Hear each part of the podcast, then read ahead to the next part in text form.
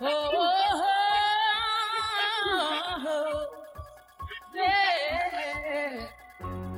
and welcome to 709 Meridian, an audio commentary podcast, uh, stream, etc.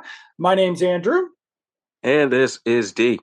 And we are kicking off our latest season with Friday the 13th. Um, so we're we're going back to 1980 New Jersey for Camp Crystal Lake uh, with Betsy Palmer, Kevin Bacon, some other Uh, our people. final girl, Adrienne King.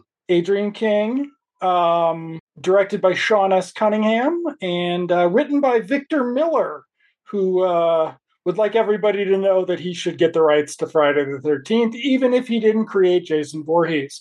But we'll talk about that later. Um, I think that's about it. You got any other Yeah, business? Uh, I guess we should also mention that um, within this genre, uh, Halloween kind of lit the fuse, and Friday Thirteenth kept burning. Yep. kept the fire burning. Um, you know, even It's- brought back the OG during the '80s, uh, Leatherface, in the wake of all these sequels that it spawned. Yep. This sort of uh, this showed everybody that you could spend almost no money and kill a bunch of teenagers and show some boobs and make a lot of money. Mm-hmm. So, right. you ready? Yes, sir. All right. Starting in three, two, one, play. Ah, Paramount. The old Paramount logo. Gulf and Western Company. right? Before would- we went to all Viacom and Mm-hmm. It was all downhill after that.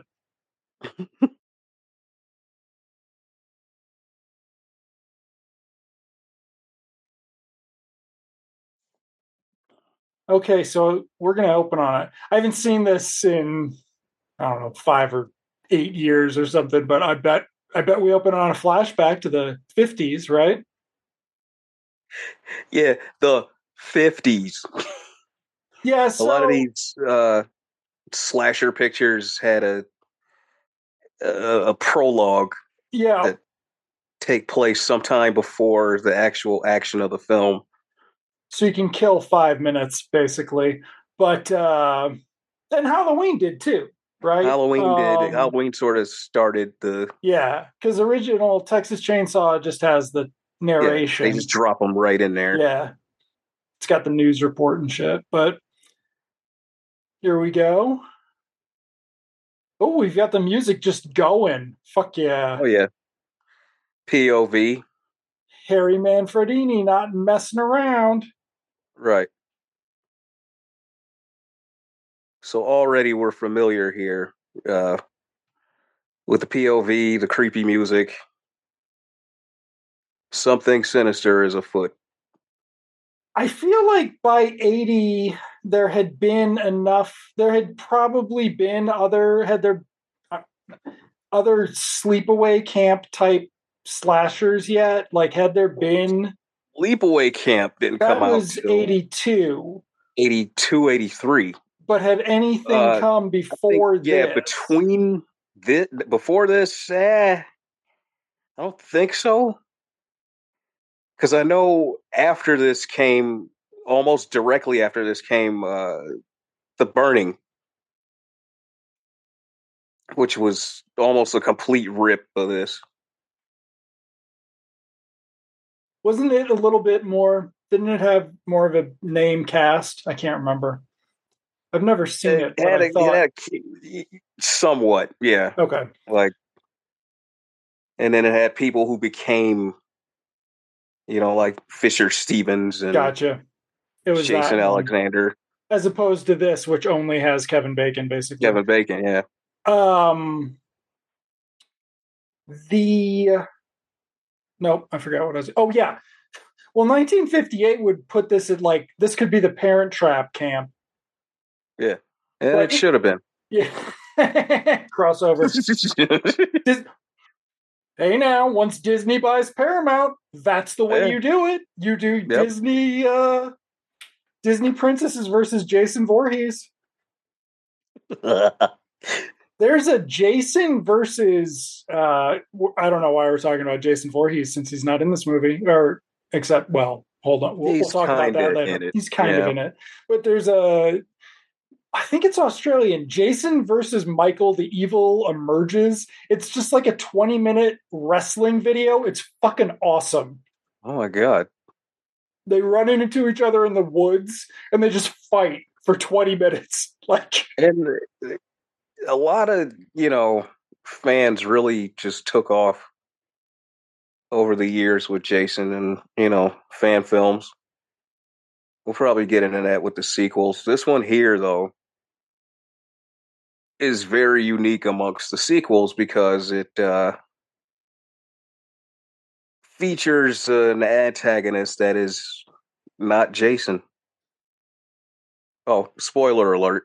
spoiler alert it also features uh you know like a, a motivated Yeah. antagonist whereas jason's just generally mad at the teens Yeah. What were you doing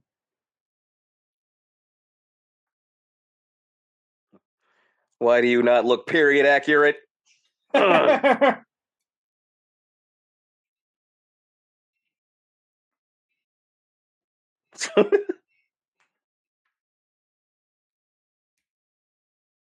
What i love about the harry manfredini music is is it's just basically fucking psycho times a- Psycho. Yeah. a billion right like A lot of a lot of strings, very loud strings,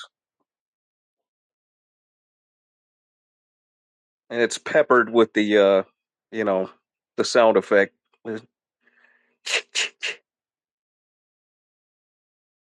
And we have a title, folks. it broke the glass you know predating its 3d sequel Right. Now, in planning this, before they even had a script, they had the title. They had no idea what the hell they were going to do with the, you know, title. right They just knew it was a catchy title. We've got oh Tom Savini did the Tom makeup. Savini. There you go. Manfredini. Manfredini did all the first eight, right? I think so, yeah. That's Steve Miner who will direct the next two and go Like- on to do Halloween H two O. Like Paramount really, for all the hell they get, you know, that critics might have given the franchise, Paramount really took care of it. You know, and it was hot. When it was hot, yeah. Like they knew how to do franchises. Yeah. They really took care of it. Okay, so it is now Friday, June 13th. The present.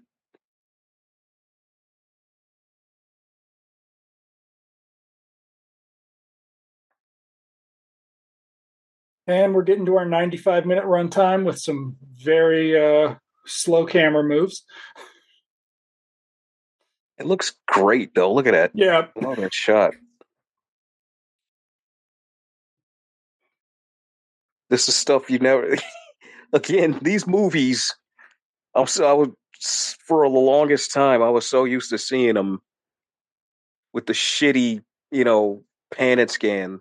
Oh yeah. Or, you know, the the bad framing on TV. Well, and I mean, just TV and VHS in general, you're not going to get the, you know, the depth on the. You're not going to get the detail on the image, and you're not going to get the depth of color.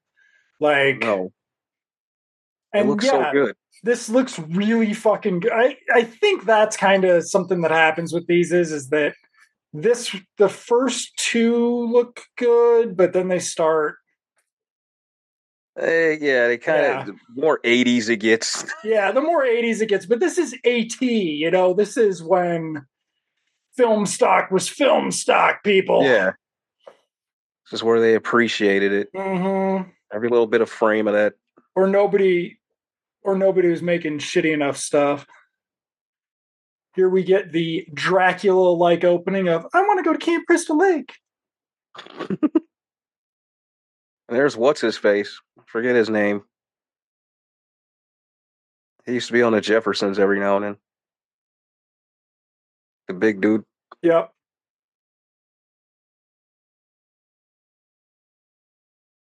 Guy He looks really the- young there. Yeah.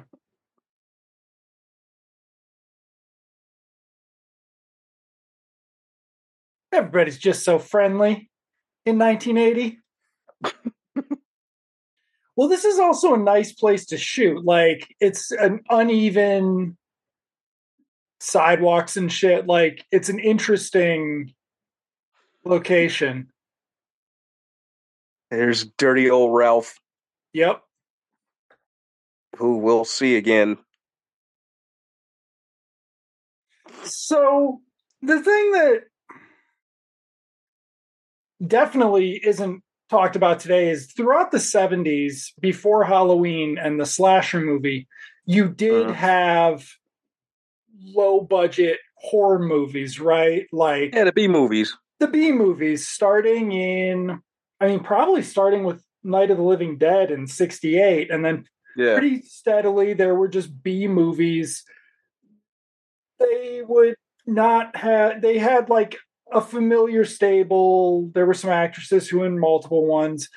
There were horror movies from overseas and shit. Like they got dubbed and released. There was the Yeah, Hammer Dracula. films. Yeah, Argento. The Hammer. Yeah. Dav- yeah. This sort of, at least this one, looks more like your low budget 70s sort of not quite exploitation horror picture than it does. Thriller. Yeah. A gory, a gore thriller. Then the Yeah. Fangoria thing it'll become hmm in four or five movies. And this was probably the first time a lot of these effects were attempted. Although uh, Savini admitted that a lot of his stuff comes from Argento. And Mm. who's the other one? Baba, Mario Baba. Bava, yeah. But I mean, that's also another thing is is that back when like Bava started, you still had that really um high Who- like Who did the one with Jennifer Connelly? that's Argento. That's Argento, right? Yeah. Yeah. Argento wasn't quite as um what's the word I'm looking for? Like the blood wasn't quite as not neon, but exaggerated color wise, like oversaturated, I guess. Um the other weird thing about this is is that you've got the first movie in the franchise and Paramount will never sort of deal with the mythology of this Hmm. until they'll never deal with it, right? Like in Well, Jason Goes to Hell retcons it to try to get some material out of it, but not until then. Mm, mm. well, two and three are basically echoes of this first movie. And then from four onward, it becomes its own thing, I think.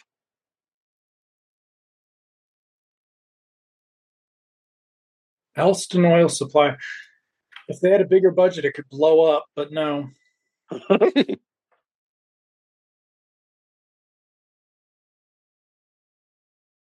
This is also like farmland New Jersey. You don't actually see this in movies a lot. uh-uh. No, because when they say Jersey, it's like Yeah. Oh, here we go. Mr. Footloose himself.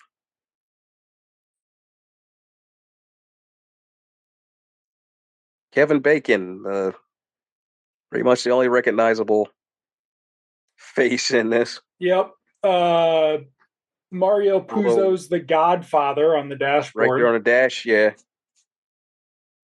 Now, Betsy Palmer was well known to older audiences, I guess, at the time. she, yeah, I think she was their Donald Pleasence, right? She was adding Right, some legitimacy to it.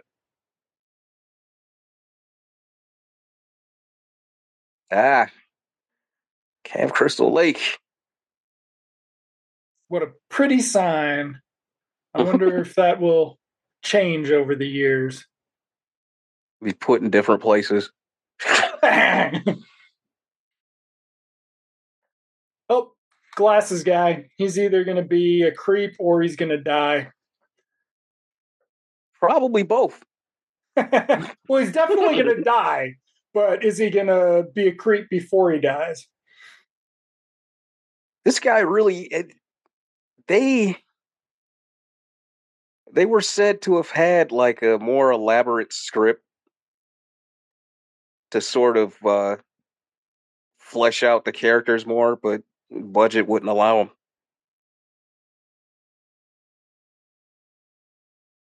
So there, there is a deeper story.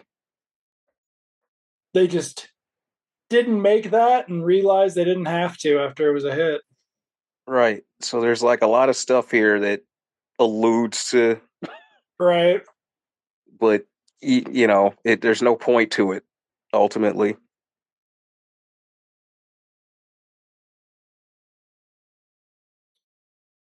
And there's Alice, Adrienne King.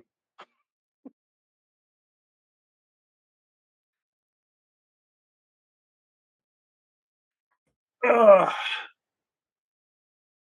Okay, here we go.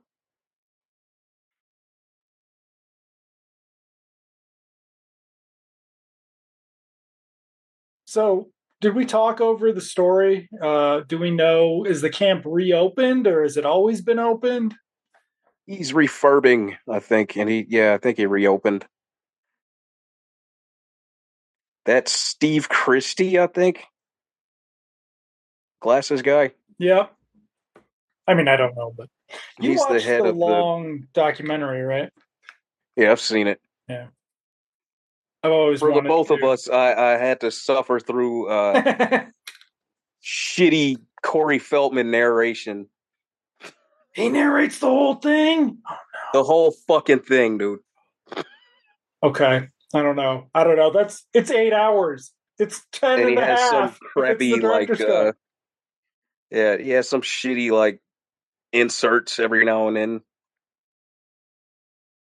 There's another one that's pretty good though. It's a lot shorter. Called his name was Jason, and that's hosted by Savini.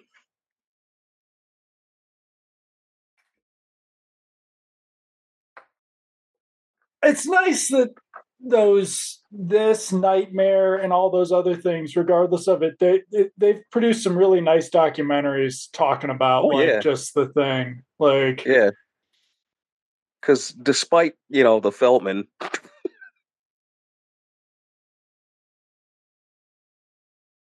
see here we go. These two. hmm. she looks like a proto oh there we go john hughes heroine Yeah, she's Molly Ringwald Phase One. she's like molly ringwald and mary louise Park or not mary louise mary Lou- Winningham. No, um, not Parker. The other Mary Huh? from from uh, Mary Stuart Masterson. Mary Stuart Masterson. She's Mary Yeah. Stuart Masterson and uh, Molly Ringwald. These guys are not wearing a lot of clothes. What's going on here? Like, Well, it's a lot of a lot of pants with uh, suspenders. yeah, Very early '80s. This Very show. G yeah, Geils band looking. I don't know, but they should do something looking at the fashion of Friday the Thirteenth movies because we are going to hit some shit throughout this series, like bare midriffs and such of the dudes that of those half shirts. Yeah. Yeah, fucking eighties, weird, weird time. Everybody basically white and black, dressed like Willis from fucking weird season of Diff'rent Strokes. So Steve's headed into town to, you know, Do something. do Yeah. Steve Christy shit I for forgot. the movie. I don't think I have ever appreciated how good this like looks. Maybe it's just because I've been watching stuff shot on video for the last ten years now. But That's what I mean. See, I told you it. I've come away with a bigger appreciation for this one because it, it just looks so good too. You know. well, it look. This is. um I think we. I mean, we're gonna lose the daytime scenes eventually, but um the sort of template for this late summer day is Texas Chainsaw. Just Mm-hmm. as a comedy, but like visually, the setting sun and stuff, that's something they did in Texas Chainsaw that was incredibly successful. Yeah. Because you can capture that shit. This is hard stuff to do on video. That's why Mhm. they fucking CGI it.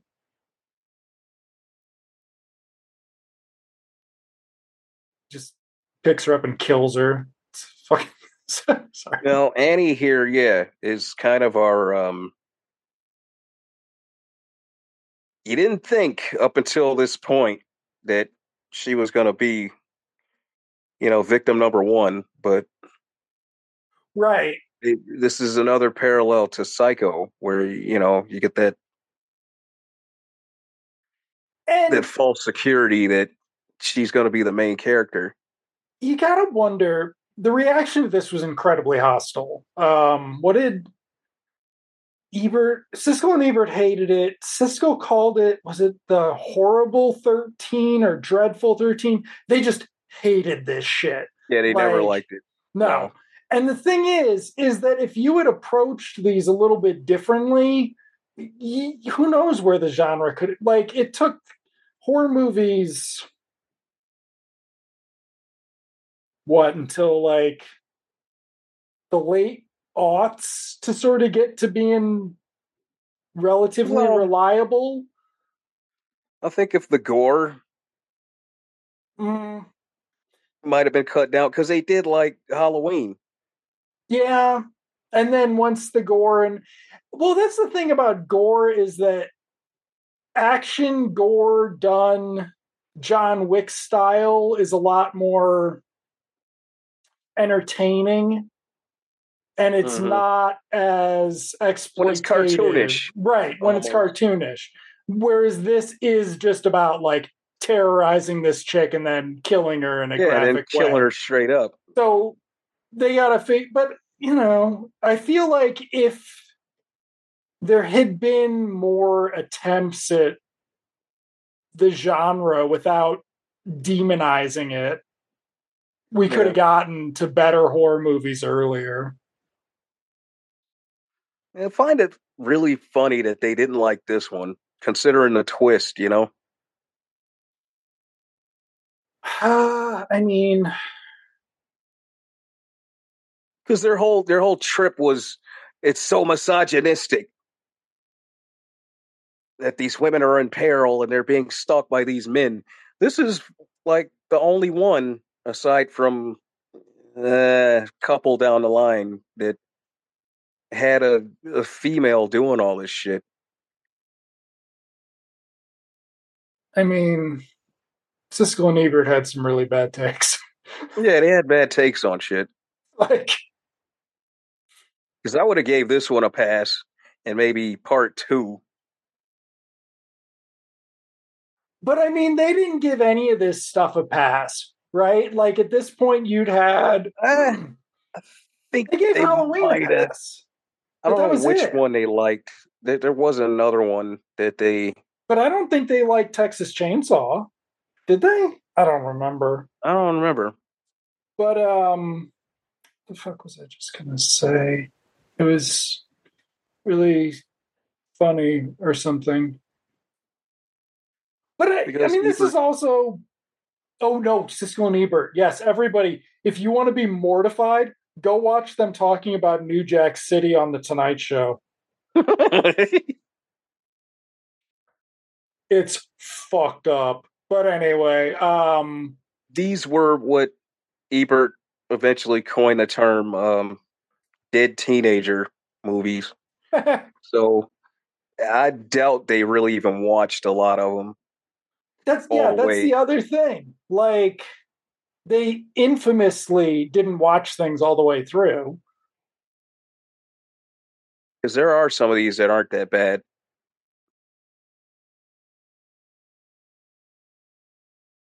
Although there was uh I don't know, can't remember if Happy Birthday to Me came out before or after this. Because that was like another one that came out 81. Okay, it came out around the same time and it it did something slightly different that made it more of a thriller than a slasher, but it got thrown into the slasher genre. And other movies were getting uh, like y- De Palma was starting to do some slashery stuff. Like they were adding the elements into it. He had the uh he fell back on the fact that he was aping Hitchcock. Right. He was basically Hitchcock with gore. yeah, suspense gore.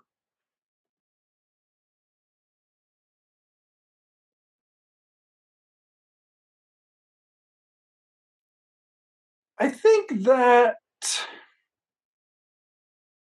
I mean some of the the thing about these is that you're it's like a Porky's movie or whatever, right? Like well, just in that it's sort of up to you how much attention you're going to pay to all these characters, right? Like yeah, this is uh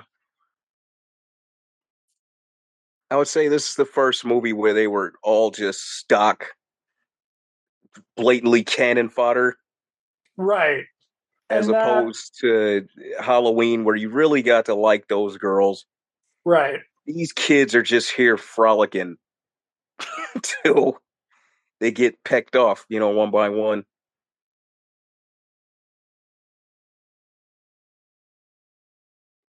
It runs at a pace where you don't even have time to really give a shit. Now,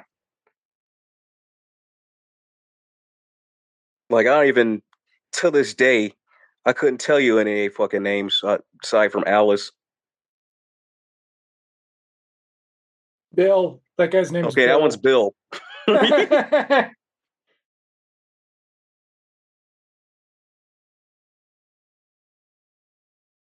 Uh, Kevin Bacon. I just called Kevin Bacon in this. yeah, I mean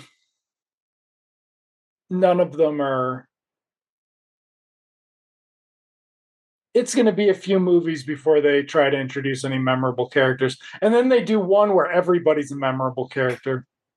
Yeah. we, we would have um next year there'd be evil dead and so that did they like evil dead like evil dead really early amped up the gore stuff hmm so by 83 or something these weren't even these were practically mainstream horror Yeah, they were they were just cranking these out. yeah Like I, I, mean, I, found think some they came out every year. unfucking believable. like uh Butcher, Baker, uh Nightmare Maker. that one is garbage. And they're like all made in fucking New Jersey. Larry Mhm. Cohen never did. Did he ever do anything? Yes. this? Okay. Uh, um wait, no, no, no. Uh Troma got a hold of uh that's what you call him. Uh graduation day.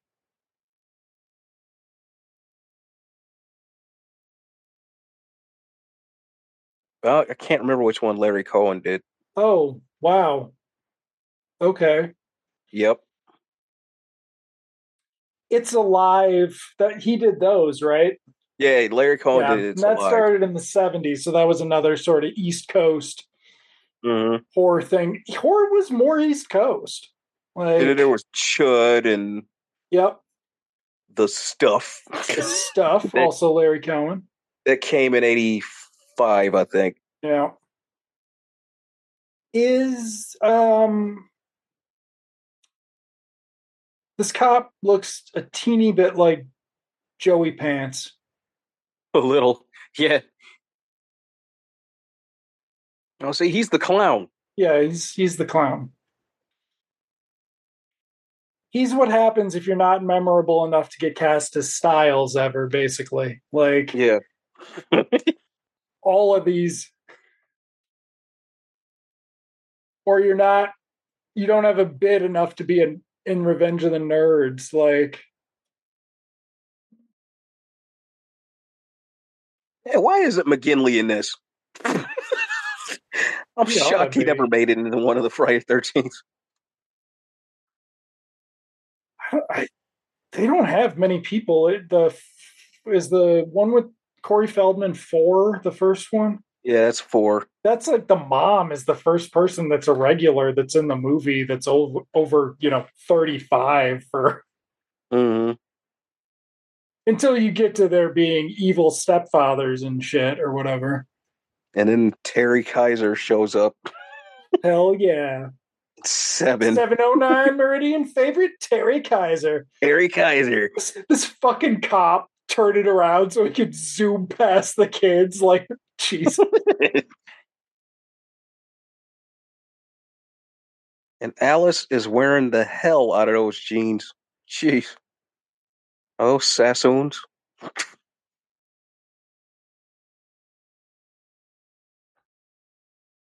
But I mean, this is like a John Williams. Well, until not John Williams, John Hughes scene until that, right? Like your montage of the Oh, Crazy Ralph.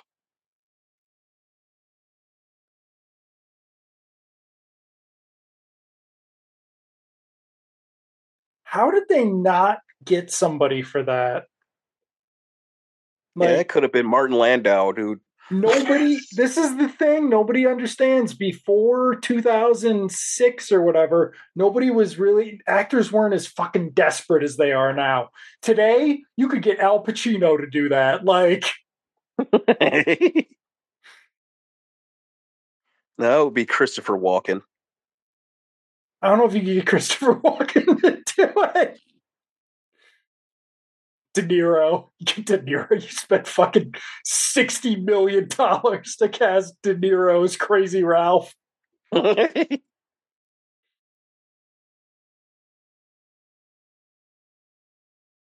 mean, actually, it should be Crispin Glover, but other than that, it should, yeah. Nowadays, it should be. and okay, so we are 31 minutes into this, and we've had the one death. So yeah, no, that should be Crispin Glover, and it should have followed him being a creep around the camp until this point. hmm Also, this being the first movie. Oh shoot!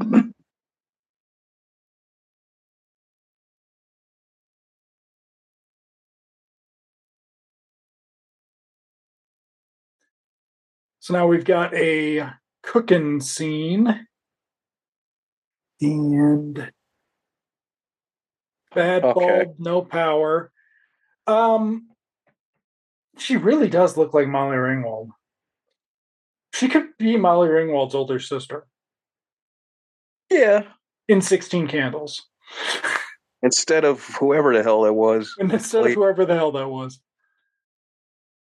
but by that time, this chick was like what thirty. Right?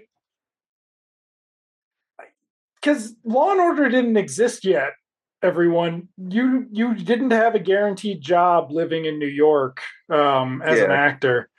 Like you would do this and maybe one or two other things, and then you wouldn't make it. Or you'd be Kevin Bacon. Yeah, or you you just be lucky enough to be Kevin Bacon. And that's like one out of seven, right? Like, or Yeah, because none of the rest of these people. there'll be whole movies in this where nobody went on to anything more than a sitcom. Like That's not that's an unheard of ratio, especially for the 80s. Because when you look at somebody like Kevin Bacon, he ensemble casts were still launching people, right? Like Diner, everybody in Diner Yeah, went on to something. He went to right? Diner, right? Yeah, uh, there might have been something in between, but Or was like it Taps? he did Taps. Taps was 80 Yeah. or 81, yeah. And that's a weird Everybody got too. something off of Taps. Yeah, everybody got something off of Taps. Like the era where Timothy Hutton was more popular than uh, Tom Cruise is a forgotten era. Or even Sean Penn. oh, exactly. Like they sort of like really uh crisscrossed each other at Yeah. a point. in the early it's a weird fucking time the early 80s and it's like because it really didn't amount to anything right like it was Well, the interesting young at the- people then though got to act. You know, it wasn't until Molly Ringwald became a thing that uh you know suddenly it was just teenagers who looked good and performed in front of the camera and did like shallow movies and shit. So they had a, a bubble where they had a lot of the young people really act in these movies. yeah and happened to be these, you know, they there were these, you know, B level slasher thriller pictures.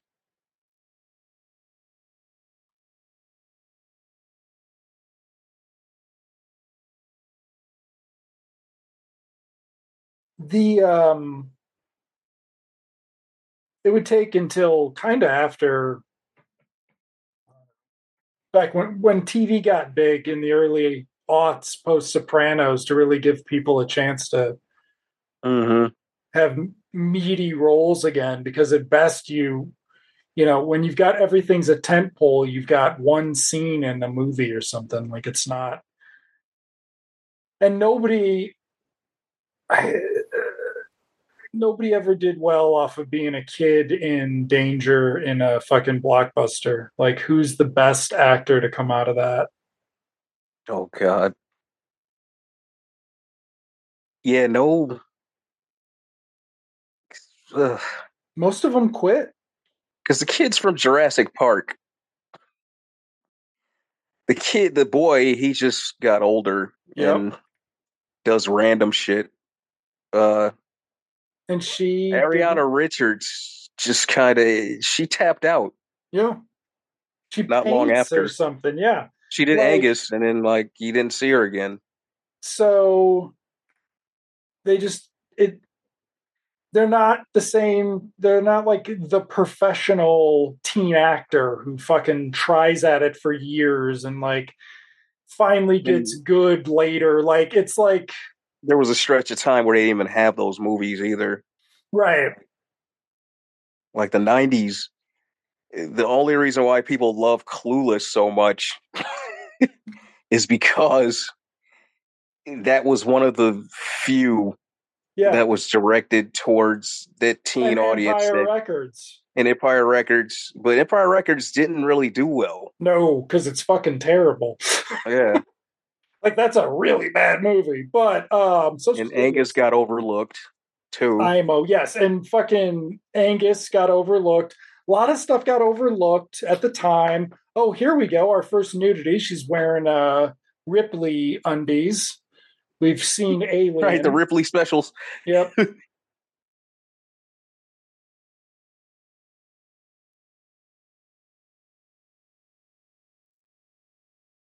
Do we know what Uh-oh. their names are? Kevin Bacon and what's her face? Okay. Given that he and Kyra Sedgwick were probably dating but already at this point, it would have been fucking hilarious if she'd been in this. Yeah, But it's not because they weren't, I don't know, whatever. She's not in the fucking movie, so it's not hilarious. Instead, it's our first.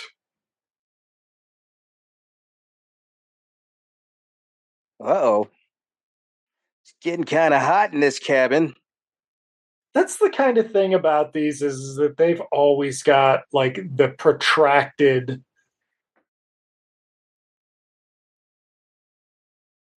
bump and Mhm. ugly scene where Halloween didn't really drag it out too much, right? Like, or it was funny and shit. Like, these are just like, which one of the actresses did they convince to go Yeah, topless? which one? Which one did they say? Hey, uh, we really think you got something here. Which one did they bully and deceive the most, right? Like the Cindy Which Morgan story, did they want to see more than the other ones? right? Ugh. Uh,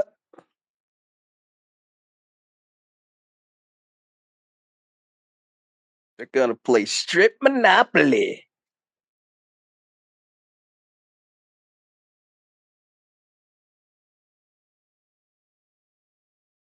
I don't feel like this would work for very long. You pay the bank more often than Yeah, four to five items.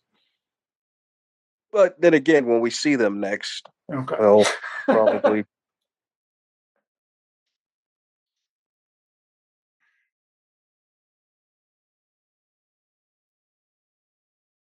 This would be the time where we could give a delivering the bacon joke, but but you know, let's play. it out. wait. Are we? Nope, we're not actually getting to the fucking. Wow, he's at least he hung in there longer than the guy from Halloween.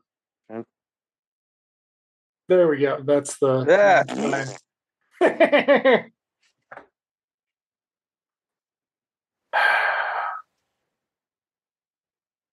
wow, these scenes age great. Like, but wait, oh no, it's that guy. Wow, you could have done that so much sooner. Like, Yeah. what was I watching? I was just watching something that was just dragging out the cuts a little bit too long. What the hell would that have been? Because then you have something like Werewolf by Night that doesn't at all because they can't get away with it. So they have to be really quick.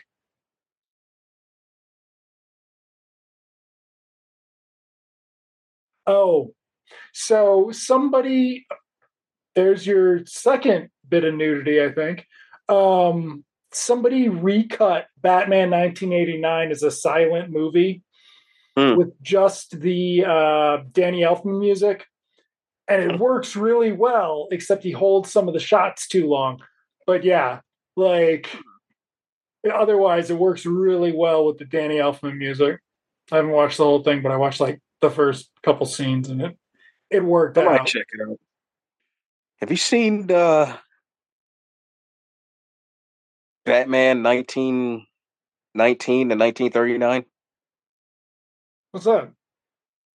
Some channel does a whole like Gotham thing that takes place in from nineteen nineteen to nineteen thirty nine. Hmm. It chronicles the history of the Bat family as you know time accurate Right. to then. It's pretty good.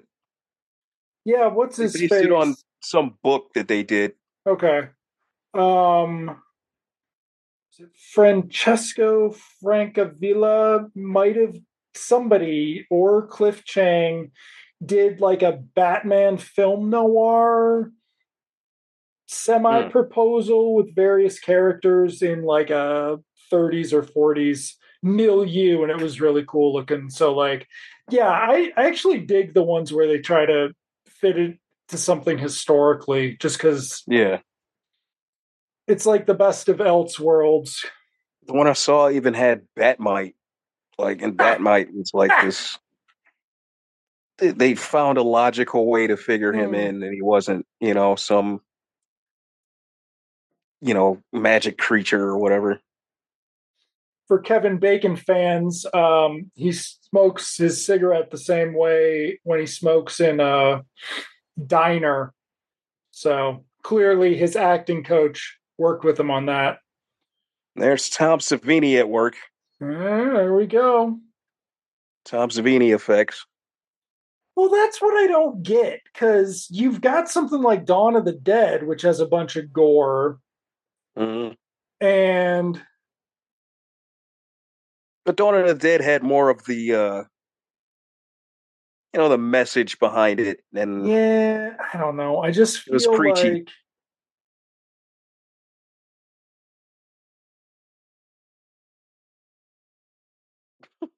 I just feel like this because by the time you've got the 90s, you've got tons of direct to video horror movies, just including by big directors, right? Like, oh my god. Um, speaking of that, I just recently watched The Guardian.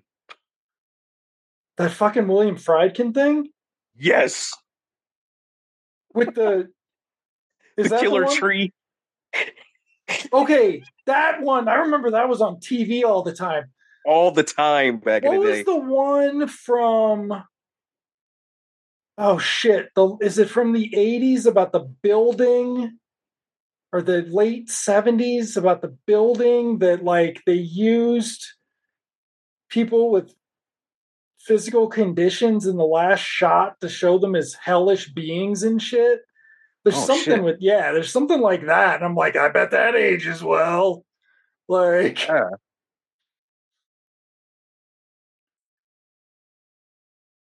But I yeah, still got to work up enough nerve to watch of Unknown Origin again.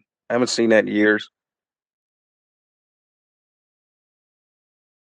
Peter Weller, yeah. that one was pretty good. That was uh George Pan Cosmatos, I believe. Mm. Is she talking to She's still herself? Kay the mirror? Hepburn. Okay. Having so much fun. I sure hope I don't get killed. Yeah, you kind of hate to see this one go. She's kind of funny. Yeah, I mean, there's no. This is the thing about this is this is before. I guess when Sean S. Cunningham watched Halloween, he didn't realize people liked PJ Soles and uh Nancy. Nancy Keys. Keys. So Yeah. like when they made the or Victor Miller, whoever, but when they made this, it wouldn't be until Nightmare on Elm Street that you really had people trying to make you like the teens. So that was like Yeah. four more years. And it seems like it was kind of simultaneous because I feel like that the the the fourth one of these is when they started trying to do more character building during the 30 Yeah. minute build up before they started fucking killing them.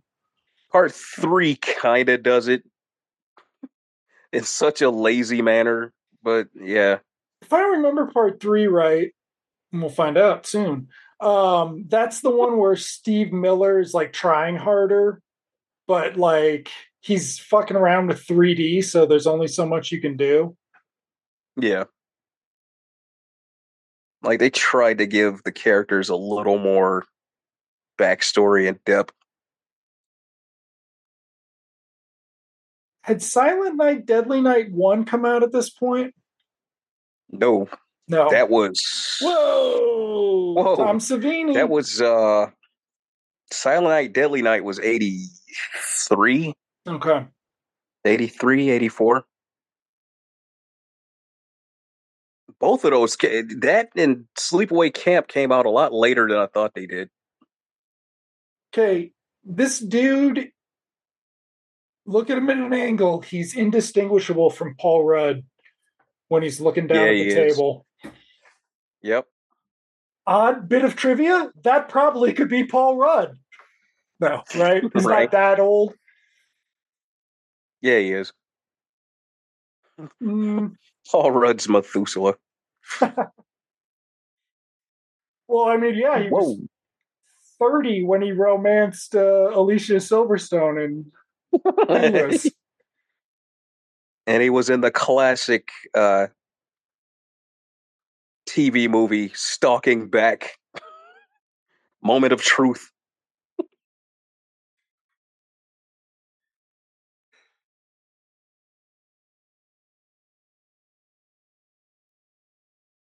Jesus, what were they doing in there? I don't know because Oh, none oh of that's right. The wind blew it open, but damn. but he's um he lost his shirt in Mon- I don't get their monopoly rules. I don't feel like it's He lost all of her clothes and then he lost just Yeah. his shirt. that doesn't And then Alice lost nothing. we've got a diner location here. There'll be some of these where you don't even fucking get off out of the camp.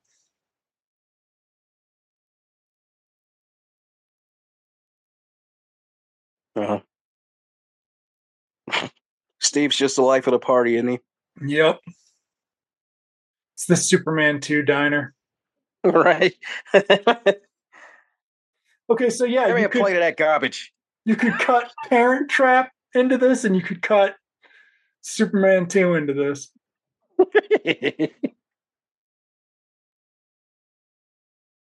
Hey, look here, Rocky. I don't want any trouble, okay?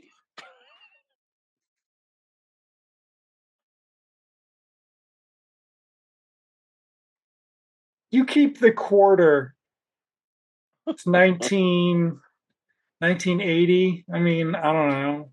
You could buy No. a comic book. For a while, we're we're kind of working with uh, red herrings. Yeah, because at this point we're supposed to think it's him. Yeah, Uh, because supposed to think it's either him or Crazy Ralph. Because Crazy but- Ralph is just you know gone away at this point. Crazy Ralph's gone away, but he's got the Jeep like the killer. Yeah, the Jeep like the killer. So he's the red herring. I feel like they do the well, they turn this into a huge thing by what is that the fifth one? But the the fun That literally is the Jeep, though, right?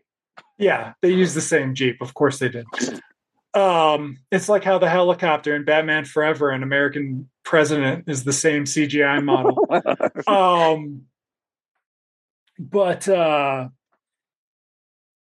yeah that's the funny thing about these movies is, is like they only have about nine story elements but they've got eight movies so you get to see the combinations multiple times throughout like kind of why I never understood why they didn't do one of these set in winter. i mean because they were always making these as cheap as they could right like and that I guess there's summer movies too, right? there's summer movies well i thought they came out for halloween didn't they I think a few of them did. But yeah i mean well that's the other thing is is like their most popular era was probably one through six One through four, where and then five. Five did make money. It just disappointed a lot of people. So yeah, maybe one through six, and then seven was where they were definitely on shaky ground because they were doing gimmicks and shit. and eight was like delayed so Yeah. And the thing about these movies is is like you don't want them delayed they're like your next season of fucking stranger things right like you want to make your deadline because it's it's money in that quarter Mhm.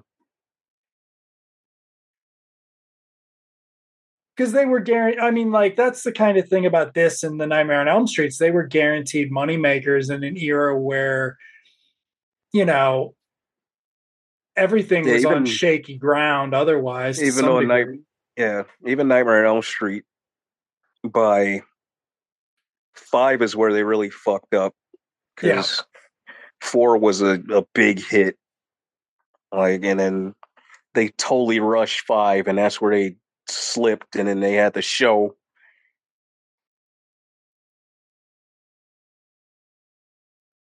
it's almost like rushing sequels is a bad idea.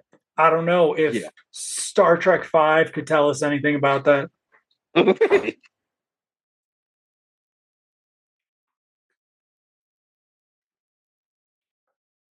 Don't you just want to see more misadventures of Steve Christy? Most exciting dude in the movie. Yep. Just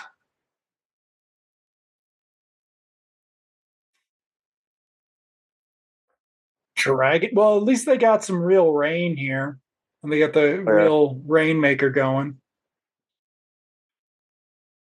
Now, the so this is, of course, very interesting because we don't have the shitty nighttime photography we'll have probably by at least definitely the fifth movie, but possibly sooner. We are still trying to be scary with the darkness outside in a very Halloween type way. The fear Mhm. of the unknown versus the fear of the creeping slasher, basically. And at this point, we pretty much ruled out Steve because he's with the cop, unless they were going to trick us with a time jump or something. And they haven't done that significantly. But what if it's like Scream 1 and it's Steve and the cop? right. a little woozy here, man. That's what the Scream movies do. The like their legacy is revealing the truth. like you could have two killers. Wow! Like I think they We- wore it out, though. oh yeah, but it's like some of the observations they made. It's just like yeah, you could have had two killers the whole time. Mm-hmm. And you did actually, right? In uh or no, Psycho 2, the killer just wasn't who you thought it was, but then it was again because they had to Yeah. do a sequel. But for a second, there was only the one. Doesn't three.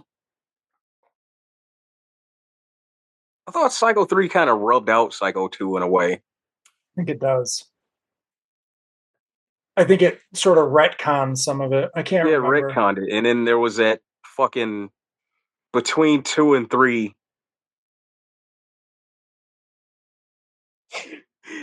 they had the Bates Motel that they were gonna do the the show Yep, with Where- where uh Norman gives away the hotel. he gives away the motel to to a friend of his from the the what Insane- Asylum. the asylum. Yeah. and then he died. Norman dies. TV's Norman Bates dies and leaves his motel to somebody, and then they come back with Psycho three.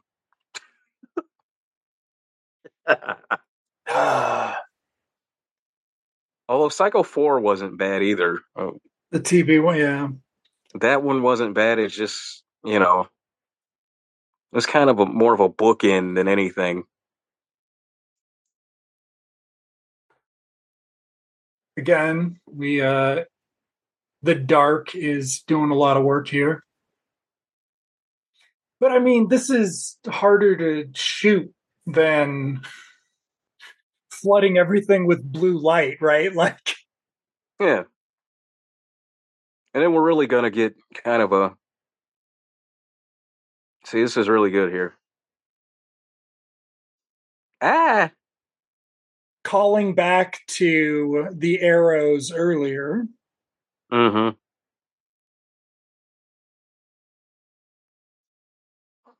A shitty way to go.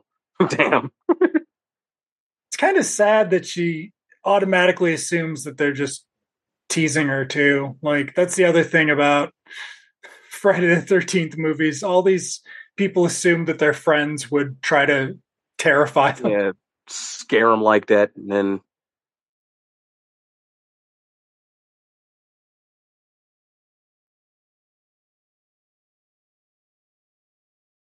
Oh, oh God, that's right. Mm. He's got to play the guitar because everybody had a guitar starting in 1970, An acoustic. One, Yeah. yep. Everybody had an acoustic about sitting somewhere. 71, 71 to 84, probably, right? Like, And then it became a electric guitar and a skateboard from the 80s. yep.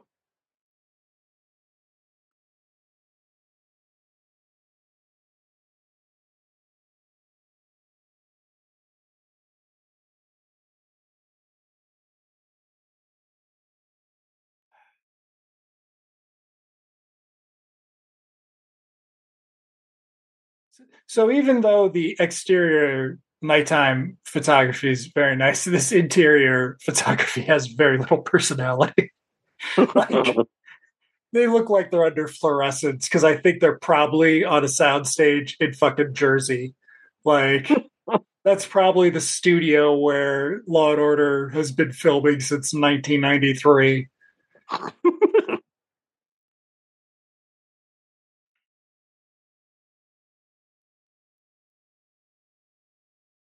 But this is, yeah, I mean, that sort of nighttime photography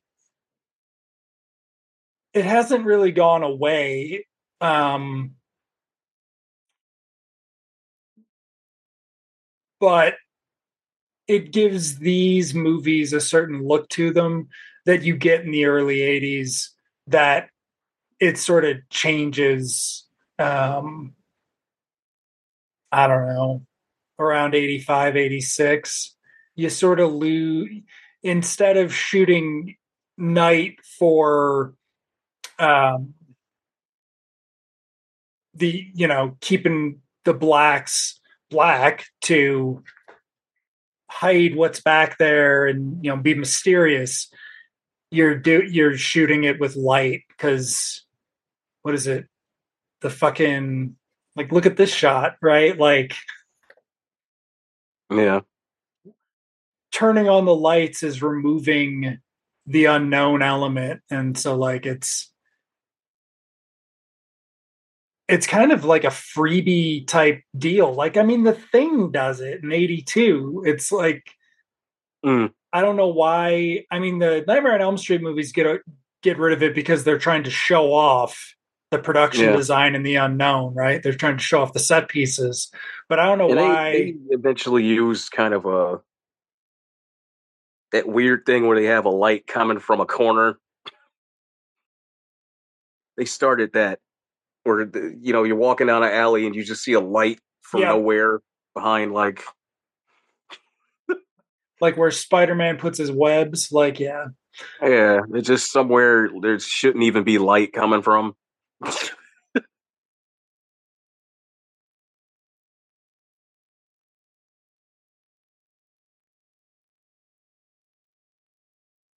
wait Okay, so they're under an overhang. That's why the rain wouldn't be hitting the stuff.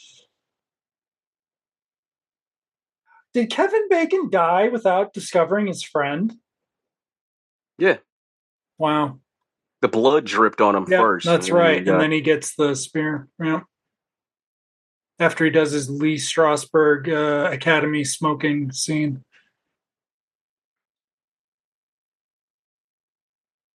car's not starting. Here's a trope. Like, yeah, we really did not keep a bingo card around. We should have done that. I'm sure they exist out there. I'm sure you would just have to adapt the Friday. The this is the first of game. many in this uh, franchise, though. Stalled cars bad cars in uh, Crystal Lake, New Jersey. What are you gonna do? Yeah, don't don't even drive in Crystal Lake. Just take a bike, or you know, you come out and your bike's got flat tires. But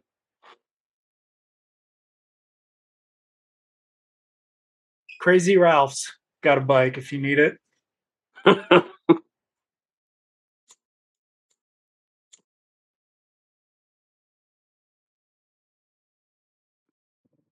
Now we've Steve's got just the life of the party.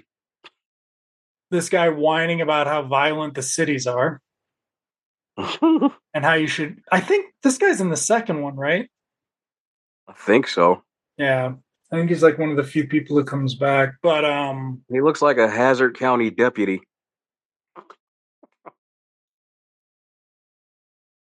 There's a lot of complaining about the cities because it contrasts because really the violence is here and here in rural rural New Jersey. But I don't like they when do they even have kids? It's a couple movies before they even have kids come to the camp, right? That's not till That's six. Six, right? It takes them. Yeah, it's not till six because that's when they reopened it. Yeah, and called it something else. For the summer camp setting to have actual campers, like it is. Because in two, it's a setup kind of like this, where it's before they're supposed to arrive, and then three takes place at just some remote, you know, barn nearby. Four on the other side just, of the lake. Yeah, it's just another part of the area. But what's so I mean, they're they're tied up in rights, but I can't understand how nobody was like, why don't we just remake all of these on a streaming series? like with continuity and shit, like the Game of Thronesify this shit. I don't know. It would have been so easy. Yeah, they could have. Until Victor Miller started suing people. So Okay, so it is definitely not Steve the Boar. Yeah, Steve's out. now we've got we heard that the generator's working, but now we're going back over to the generator to Steve even died shitty. Yep. God. POV shot. So now we're turning out the lights. Okay. How close are we to the end? We are not. We got 30 minutes. Oh, it's about to. It's is it going to kick off? Yeah, the pacing is just about to be insane in a minute. As soon as this guy disappears. That's the thing that I feel like Siskel and Ebert couldn't didn't refuse to appreciate about the genre is when it kicks off between you know in the last half hour or whatever yeah. lots of people did great work with that kind of thing and it went unappreciated. Final exam is a great example of that too even though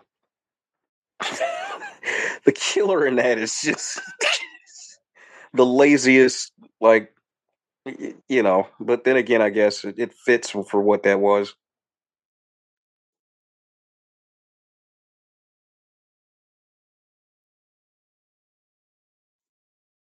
Got to put on my red see that one. slicker. Check out Final Exam, dude. All right. Uh, you got to put on your red slicker so we can see you when you go outside.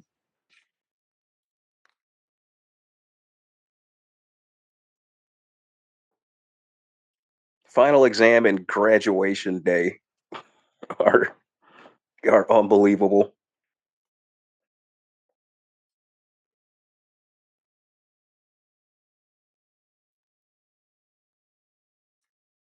Okay, we're still not showing what's going on outside.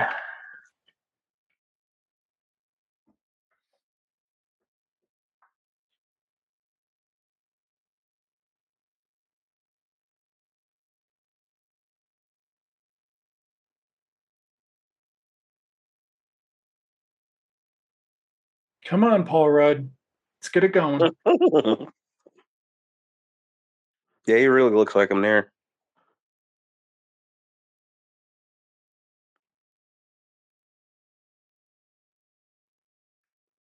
See, once Disney buys Paramount, this can be the secret origin of Scott Lang.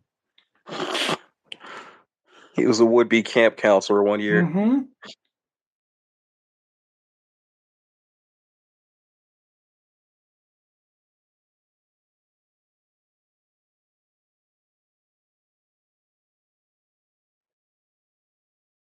Good thing he knows how to use. He's the one who knows how to use the generator, and he's lived mm. this long.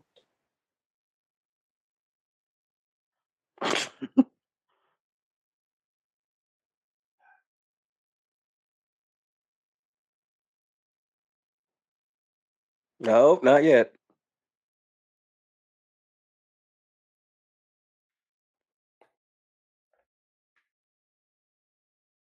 I remember the Nintendo game. the Nintendo game was headache inducing, man. Where you had to go rescue the kids from each cabin. Oh, I remember. Yeah. Yeah. Like every two seconds, that damn alarm would go off. You have to make your way like across the damn thing just to get to the cabin. I thought the the PS4 thing sounded good, but I don't like. I want to play that. I can't do first person. I'm too old. Yeah, I can't do it for too long. Yeah, It's weird. start getting that motion sickness. I don't even get the motion sickness. I just like I can't get like engaged with it. It's really weird. Cause I mean, that's I think how it's better when you play with a bunch of people. Because it's basically just hide and seek. Yeah. It seems all this first person shit. We'll see if VR changes it for me, but give me third person, whatever. Like I, I like Mhm. feeling like I'm playing an action movie or something like. Which is weird because there's plenty of first person stuff that has really awesome design and shit, but still like it that doesn't Yeah. work. The open world for me, I gotta have the third person thing going on. hmm Okay, so the lights are back on, the boring lights are back on. She should be only lit from yeah, look at that fucking light over her head.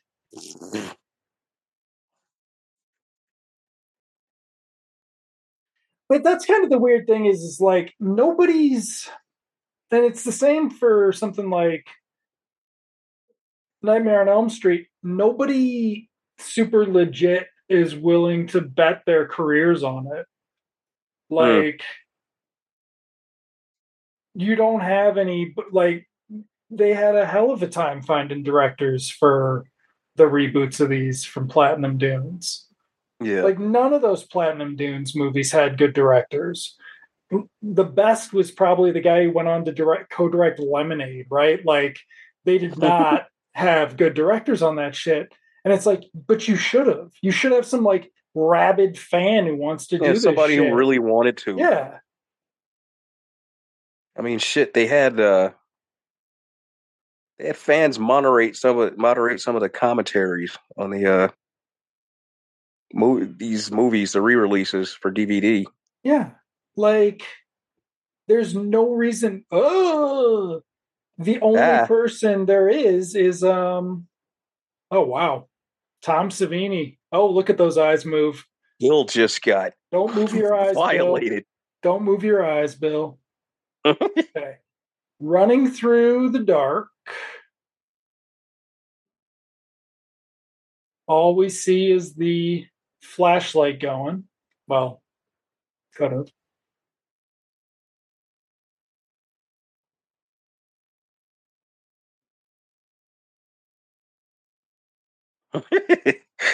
Well, what I love is everybody's got these the, their rain slickers on, and they make absolutely no visual difference because you can't see them outside.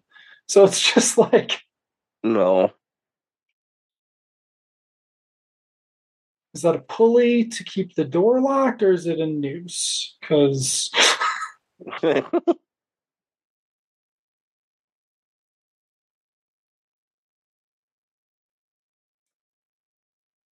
now, in the later movies, a body would come flying through one of those windows. yeah, because once you've got a supernatural, once you've got a monster slasher out to get you, yeah, Yeah. You all get to do are off. lots of stuff. Yeah, They literally do it in like what? I think part four. Hell, they probably do it in part three. I remember part three, Jason, Super Jason being pretty immediate. Like Yeah. they don't waste time. Because I mean, to some degree, these would have been interesting to make because of the effects, right? So you've got somebody like Tom Savini putting in the work, trying to do Yeah, the gore. Sort of, he lit the fuse for why people kind of went for these in a way. Yeah. And Troma never did anything this straight faced, right? Like, No, they always did just just balls to the wall. Just yeah. yeah. So if you weren't into that, there was only so many things. Oh, and then there was um Savini did Maniac. That's right.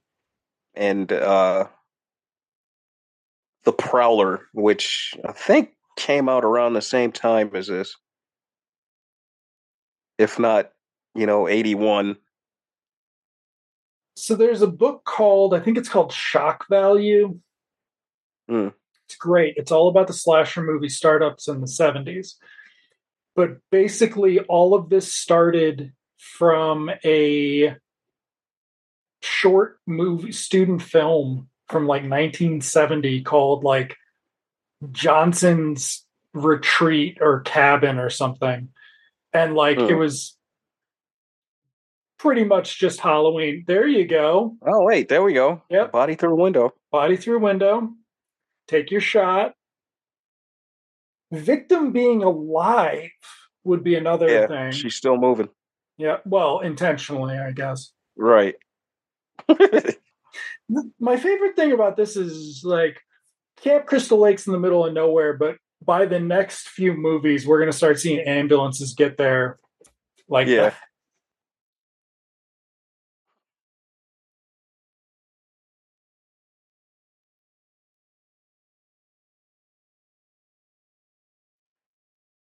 Now, the difference between this and Halloween, the final girl, is uh Alice is continually terrified here. She has nobody to be brave for, like Laurie, Hmm. you know, with the kids. And that'll they'll adjust that in the series too Yeah. going forward. Are very uh Well, it's part two with uh, psycho music. who everybody loves uh, Amy Steel for. Yes. Betsy Big Russell stepping into the film.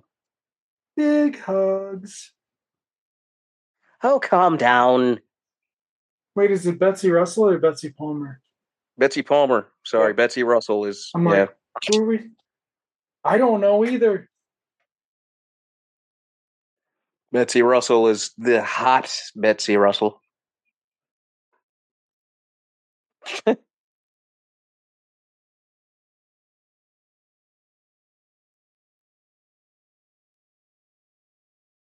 See, now the lights make sense because it's the headlights. hmm I'm not afraid. And it's the Jeep.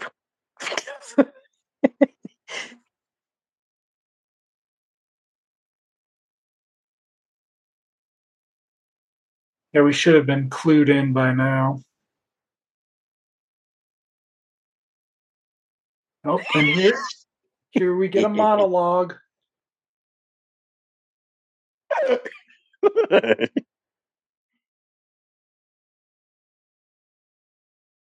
There's 20 more minutes?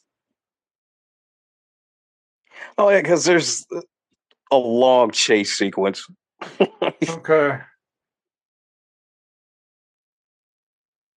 This turns into a Bugs Bunny cartoon for the next 15 minutes.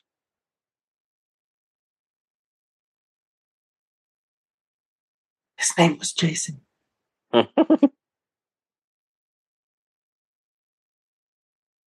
These rotten children.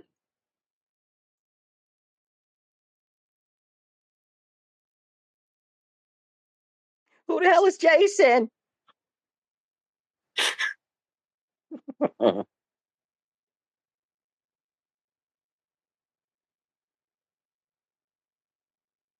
She gonna give it away?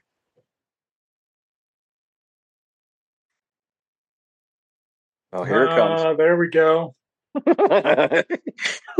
oh man. She's so good at this though. How she just turns. Mm.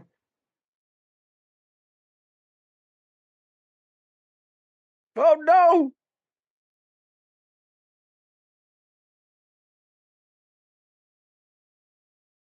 no.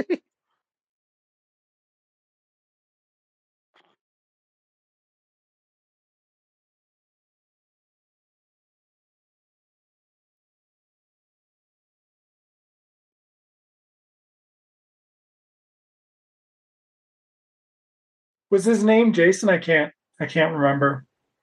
I think it. Yeah. Oh, She's got a Rambo knife. Yep. to him.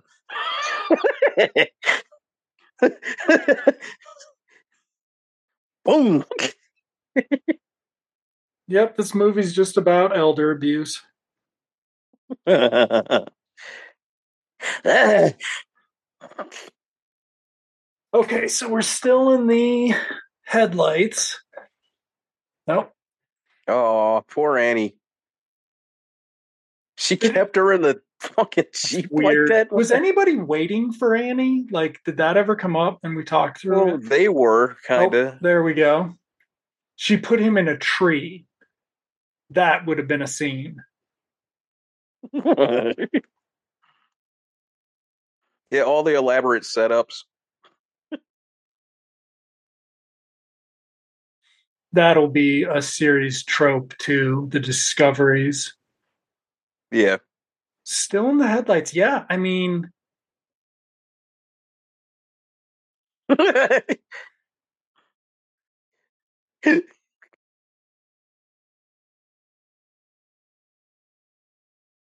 Those Grinch teeth.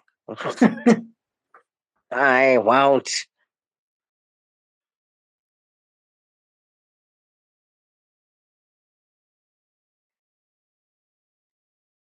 So yeah, from this point till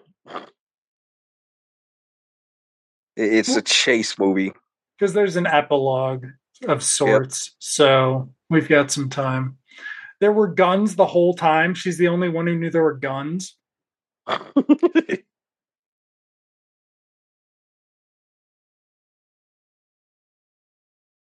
Paramount did a great job with the restoration on this over the Yeah. years. Like, what's weird is because like nobody really.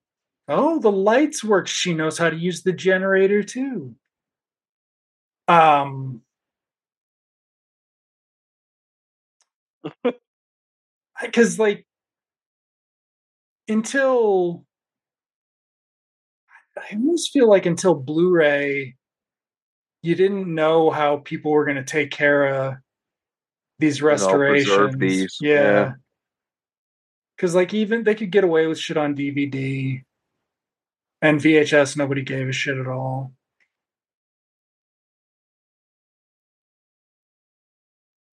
oh, that's my favorite part. well, she just starts slapping the fucking fire out her ass. Well, that's right.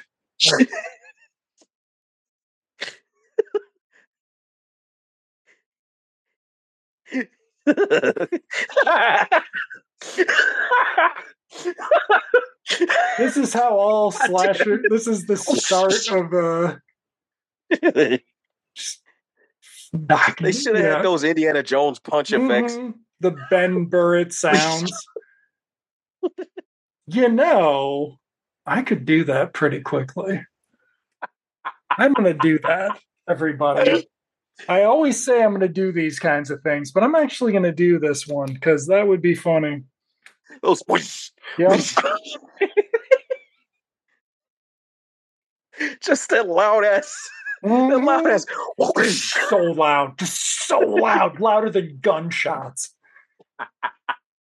Like that was the thing I liked about Indiana Jones 4. I don't care. Like when they do that big fight and it's just like so loud, you're just like, yeah, this is what it is.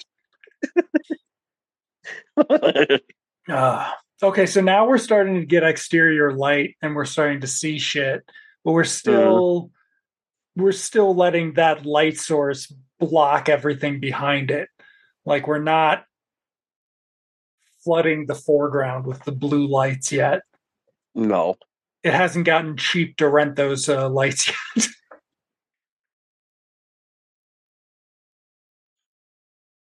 I forgot that she did this for so long. Like I forgot that Yeah. she is the villain of the movie. and she's really good. She's killing this. That's why I never understood how come if they were going to do a reboot, why not just start from scratch? Start here. Really make Mrs. Voorhees that sort of icon that she's supposed to be. You have her help the guy. You have her help Christy, Mister Christy, open the camp again, and then she starts killing people off, and then it accelerates and accelerates and accelerates to this point. She's like trying to foil it along the way. Yeah, it writes Yeah. itself. They could easily just, you know, it doesn't always have to be Jason. You get Ryan Murphy to do it, and it can be Sarah Paulson. I'm down. like, Right? Exactly. because then you could do every anything else with the show as long as you get to that spot by the end like which is Oh, i yeah. assume what they did with Ratched so yeah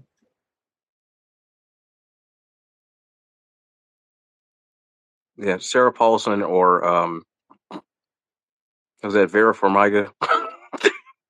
yeah right it's one of those two or shit. Just go for it and get Toni Collette. how prestige are we going here because i feel like i don't know i don't know who's more prestige sarah paulson or toni collette well, Sarah Paulson just does this shit in her sleep by now. Yeah. So I mean there's that. But with the Toni Yeah. Collette, you might get she might create a performance for it. Like Yeah. the equivalent of the Meryl Streep. So I guess yeah, you would want this as a Toni Collette vehicle. And it would work with Sixth Sense. So there you go. You could have Haley Joel play Chris Christie. There you go. That dude is hilarious. He was on uh What We Do in the Shadows, like season one. So funny. Last time I saw him, he was on The Boys. That's right. He was on that. T- yeah, he's so funny. Yeah.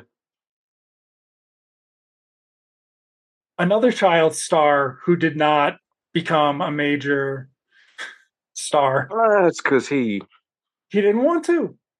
he didn't want to, and I think it was a lot of shit he had to deal with. You know, Yeah, 'Cause I he was they they put him on that pedestal where he was like, "You're the next thing," and all that. yeah. Okay, so I she's think he just down. wanted to be a regular kid for a while.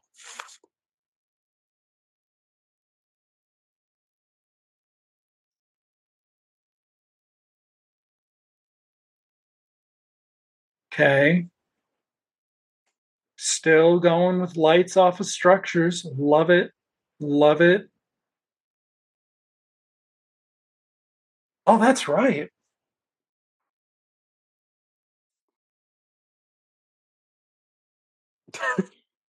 It's a long epilogue type thing. Well, this will be. This is gonna go fast. Thanks to Pluto TV, I've seen this shit fifty billion times a week.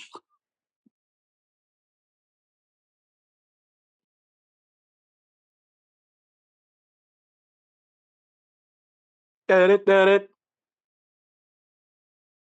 Ah! this is like the most boring action figure like accessory set. One of them's got a crowbar, one of them's got a paddle, like or I guess she's got a machete. oh, Right? Look at this. Look at this. It's like she's trying to kill her with half of a Lego stick. Like that would be funny. Lego Friday the Thirteenth. I'm down for that. That'd be Man, why hilarious. don't they do that? Yeah, Because you could that do the gore. You could do the gore. You could do the kills. You could be like, you got to blow his hand off and shit. Like, you could do this. God, Mrs. Voorhees was a brawler. Jeez. Mhm. All right, here we go. Slow motion, so you know something's coming. Oh, oh, The hands and not going up. Betsy Palmer's hands. Nope. Those are man's hands.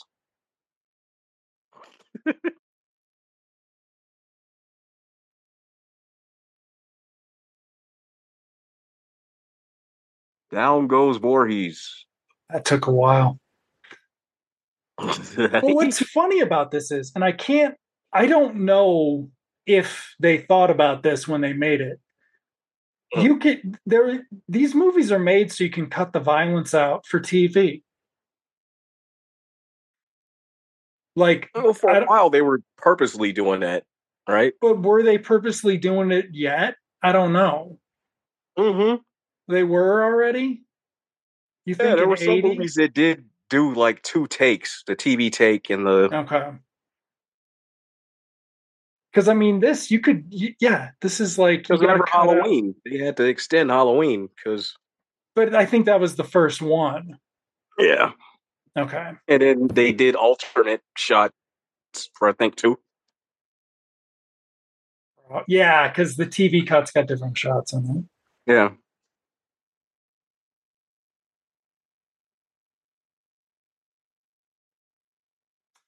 This is our first and only pretty Harry Manfredini music. Harry Harry Manfredini does very pretty music, only he rarely gets the occasion to do it. I wonder if he's got some like coming of age, like a Robby Benson movie. If you ever scored a Robby Yeah. Benson movie, I bet that'd be a, Running Brave. yeah, be a great fucking score. The other thing that I I don't know if that's funny about these movies is we have no idea how big this stupid lake's supposed to be. no, In the first ones, there it's pretty small. By the fourth one, it's gigantic. yeah. And by like the eighth one, it's Lake Michigan. Okay, now where is he?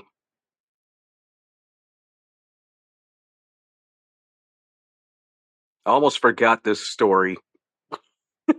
What's the I used to story? work at, at FedEx, right? Uh, Uh, kind of by uh, Belmont area. This guy, Kid Jason, because he used to live in Chicago. uh-huh. Ari Le- Lehman, whatever his name is. Cool guy, weird guy, self absorbed as hell. he, he literally, like, his whole career, it was, I'm, I'm Kid Jason. Right. That's his whole bit. And every time he came in, he would not cease to like tell everybody and let That everybody ki- know Wow. that he was Kid Jason. Sweet Chuck kept it to himself. Nice dude, but just fucking like, okay, dude, I get it. Uh-huh. We just missed the nurse looking directly into the camera.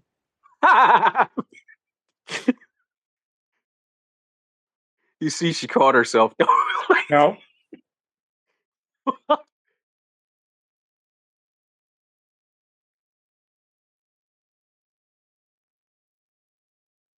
So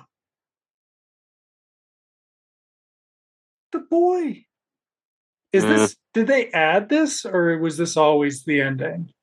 yeah, this was always the end. Okay.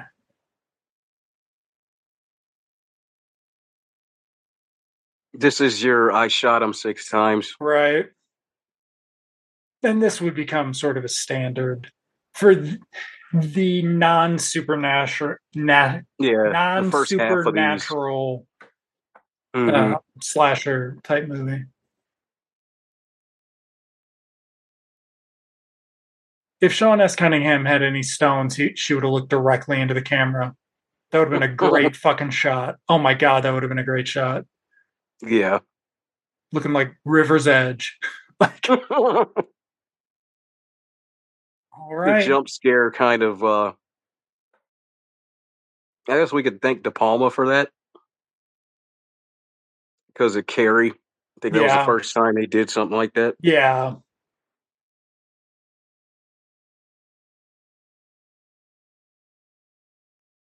Fucking hell, De Palma would do it right here. Oh, and there we go. There's the reveal. We got a top billed killer. Do they go in reverse order of deaths? I can't. No, they do not. Oh, Kevin Bacon's name was Jack.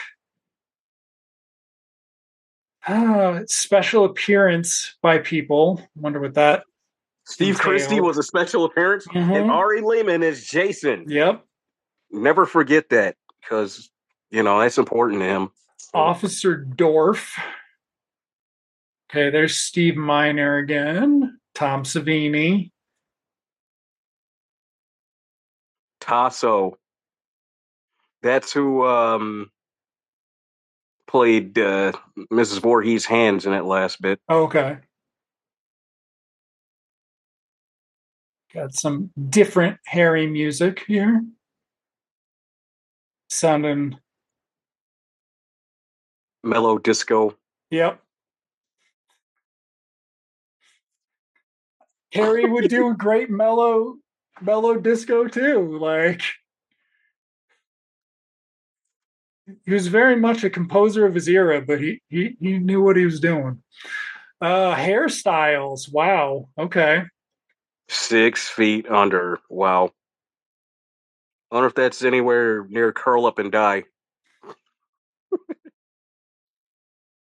I wonder if that's a joke or if they really had a mortician do the hairstyles. right?